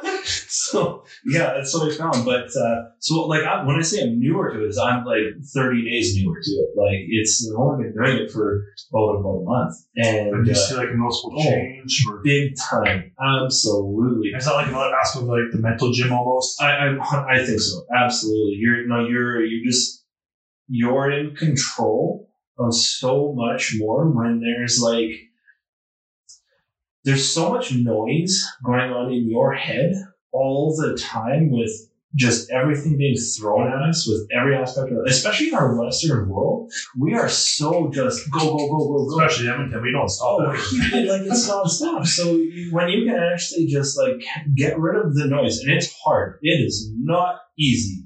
I swear to God, I, I've got ADHD. I, there's no way. I haven't gone for anything, but I'm pretty sure. but um, it th- there's you have to learn how to do it. It is a learned skill. But then look at other parts of the world where it's a norm, right? And you look at how peaceful people are and all that kind of stuff. It is, it's crazy to think and crazy to see. And I'm still, I'm like, again, I'm pretty new into it. And I'm starting to, as I see it progress, I start to get fascinated with it. And it's, and it's, it's the coolest thing. I Never realized that I was doing it. Um, when, when I started doing the exercising and walking in the morning, I would walk from my house to, uh, I think it's McNally High School. There's benches over and you can just overlook downtown and you just sit there and I have my audio in, but there's no noise in my head. I'm just listening and absorbing what the audio is. Uh, my dog's chasing birds or whatever he's doing. He just loves it over there. Um, and yeah, it's it's a cool feeling when you can get rid of all the noise because your productivity goes up. You're you're thinking at a higher level. It's it's really cool to to see when you get to that point. I'm excited to see you know six months from now, nine months from now, what it's going to look like. Um, I'm sure there's a, it, it's going to be completely different. So it, it's, oh, it's just, it's fascinating. Hundred percent, yeah. And I guess see if um hey Matt, um I struggle with mental health right now, I have some anxiety. You know, where do I start? Um, first, um, I would start with reading, just listening to whatever you like. If you like reading or listening, um, I would get moving, get your body moving, uh, something basic. Um, whether it's just a walk or if it's getting on a, a bike, um, if you have access to a pool, going for a swim, whatever it is, just get your body going. Don't, and you have to get rid of the negative in. And a lot of people, I remember I had a conversation with my mom. I was like, get rid of the negative in. She's like, what do you mean? I was like, stop watching the news. And she's like, oh, I don't watch the news. I just listen to it. It's just on in the background, uh, you know, in the morning. And I listen to the weather. I was like, stop, stop, just stop. She's like, no, it's not, not even on. I was like, subconsciously you're listening to it. You may not realize what is around you. Um, so she stopped and it was like five days. She's like, oh my God, I feel so much better. I'm like, yeah. And just something like that, getting rid of the negative coming in, uh, controlling, um, protecting your mind like it's your firstborn child, right? Yeah. It, uh, you know, you have to be 100% protective of what's going in your mind. Um, careful of what you're reading, what information is coming to you, um, all that kind of stuff. So one, get your body moving, um, and then protecting what's going in your mind. You know, garbage in, garbage out. So make it good. You know, good in, good out. So super basic. Um, something positive going in, and then honestly, if you do it, there's there is. I, I think everyone should reach out to somebody that is a professional, right? You know, it's I think the reason no one really, I don't want to say no one, but so much attention on, you know, there's mental health week and their mental health month and that kind of stuff. Why is why is that a, even a thing? Why does it have to be a conversation? Why do we bring awareness to it? It's because us as society has, you know, forced us to have to do that. You know, we, why can't we just all the time talk about it? Yeah. You know, all the time. So I think you know if you if you have benefits, use your benefits, seek out professionally. Also, that that third aspect, that third opinion, they, they may give you a perspective of thinking, a way of thinking that you never thought of before, mm-hmm. right? You know, every, I think everything is like a jacket. Even, you know, what I was saying before, you know, that negative voice inside your head, identifying it, giving it a negative name, that's just a, a way. That's just a means of doing it. It's like a jacket. You know, try it on. If it fits, great. If not, try, try something else. Like there's so many avenues out there. Um, and, and when you're a professional at it, you know, they have got, you know, way better advice. So I think that there's also through Alberta Health, there, there is free avenues, 100%. There's, uh, um, I just saw recently, there's, man, I should have found that number before. Um, you can text, because a lot of people don't like to talk on the phone, especially, you know, a younger generation. Um, I think it's harder to be younger now than it is when I was younger, right? You have, you know, you're looking at what you should look like, how you should act, how you should talk, and all this kind of stuff. And these people are like, I don't want to do that. That's not me. Um, and maybe they don't want to talk on the phone and they're more comfortable texting. There's numbers you can text and they'll text back. It's free. Um, all that, all that's out there. Um, that's what I would do. Well, that's not what I would do. It's what I did. um, and, and even now, like, you know, I feel like I'm better than I've been in a very, very long time. Um, you know, health wise, um, you know, physical health, well on the road uh, to get back to normal. My injuries are, are healed. I can sleep through the night without, you know, hurting, which is that I hadn't felt in you know, years which is cool. So then you can, you know, work on training your muscles um, to prevent, be preventative. You know, I can prevent future injuries. Um, and then I did, yeah, when and I wanted to, I knew I wanted to protect my mind, and I and I didn't overly know how I wanted. I just I knew I wanted to make it better. I just didn't know how. I didn't know what. So there's a world of the unknown. The confused people do nothing all the time, right? So uh, it is just just starting taking the one task. So um, I, I reached out and they they're the professionals. They're the ones that guided it, and uh, and I didn't know I wanted to. I didn't know that I had trust issues. you know, I, am a pretty open person, and I um, I, I, I, trust people uh, a lot, and it's bit me a yeah. lot. Um, and then, you know, the whole saying uh, where people have been down and out, like, oh man, now you got to start over. And, but you change the way you think about starting over. It's, you're, you're not completely starting over. Yeah, you might be trying again, which got experience. You know, you're starting over with experience. That's a cool thing. Um, so how do you think about it? But, um, yeah, the confused people do nothing is a big one. Um, I think uh, even uh, when I look at when I was when we were in lockdown and I was off for two months, I was like, "Yeah, this is amazing." Uh, shit, I can't go anywhere. Yeah. what am I gonna do? And then I was like, "Okay, you know what? I have a plan. I'm gonna do so much stuff to my house." And then you're like, "Okay, what am I gonna do? Okay, I'm gonna start the pantry." Then you take two things out there. No, okay, now I'm gonna do the basement. I'm gonna do here, and you're just all over the place. And you're you're you're just spreading yourself thin. You're like, no, tackle one small thing at a time. So I was like, all right, pantry. Did the pantry. I was like, man, not bad. It was good. and you're like, ooh, that cabinet's small too. And you just start doing small little things. And, um, you know, the other day, one of my good friends, um, he's talking to me and he's like, yeah, you know, like he worked a, a longer day, got home late. He's like, and I still, you know, and just talking and played around in the garage just as he's talking and he's like and i cleaned this and it's awesome and he's like just small simple things um, and man you feel good after Yeah, I think you you summarized it perfectly. You know, yeah, start small, and you know if you are confused, you know, go seek professional help. There's uh, it has been a stigma, I believe, because you know obviously our grandparents, you know, World War II, they're you got to fight to survive. Essentially, there weren't grocery stores where you had to get whatever you want. You had to grow your own food, and I think also that has trickled over, and that's Yeah. enormous. Um, you know, boys don't cry, this and that. Yeah.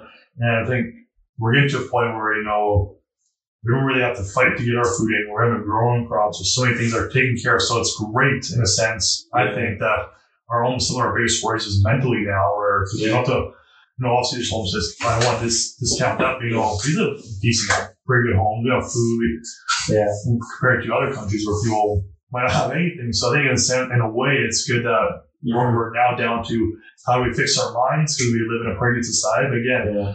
It can't be a conversation anymore where it's just one month or one week. Yeah. And it can't be a decision between different uh, governments, whether it be NDP, liberal, or conservative, where it's how much money we put into this. It's like, you know, as we've seen, obviously we're running deficits. Money isn't really a factor in times of need. Yeah. So why don't we, if we want to to that, why don't we do it smartly? Maybe put more money into mental health and, and Yeah. maybe, and, and if it's, we're worried about disease, put more money to screening people. Mhm. And again, if we take care of our own and there's not a conversation, you know, I had uh, the executive director of Mustard Seed in, Mhm. and he explained to me, like, when government comes in, they're more focused on the prevention of homelessness, how we prevent people from homelessness. Mhm. But then now the government comes in, they change it to how we get homeless, homeless people to become uh, practical members of society.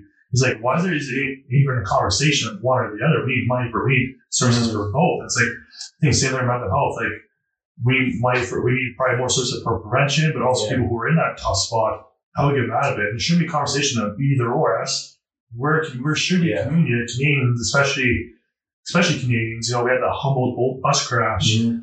I don't think there was a single Canadian who didn't at least put their stick out there. out on the door. Yeah. And My hockey team, everyone, yeah, we taped our sticks green, and yeah, it. Uh, I like what you said. You know, it's not a, you know, it's not a liberal thing, conservative thing. It, it shouldn't have to be, you know, one side or the other. It should just be, you know, we are, you know, team human race, yeah, right? It's. Uh, and, and our society, we're just so inundated with how you're supposed to look, how you're supposed to talk, how you're supposed to do everything. And I, you know, as, and you see a lot of videos out there kind of, and it's, you know, I've laughed at a lot of it, you know, talking about, you know, the new generation of how, how we used to do it. But I feel like we're, we say that about, you know, our parents and our grandparents, but I feel like we are also the ones that are doing. Like, oh, I remember when I was your age, we never used to have to, you know, do this or do that. Um, but we also lived through dial-up.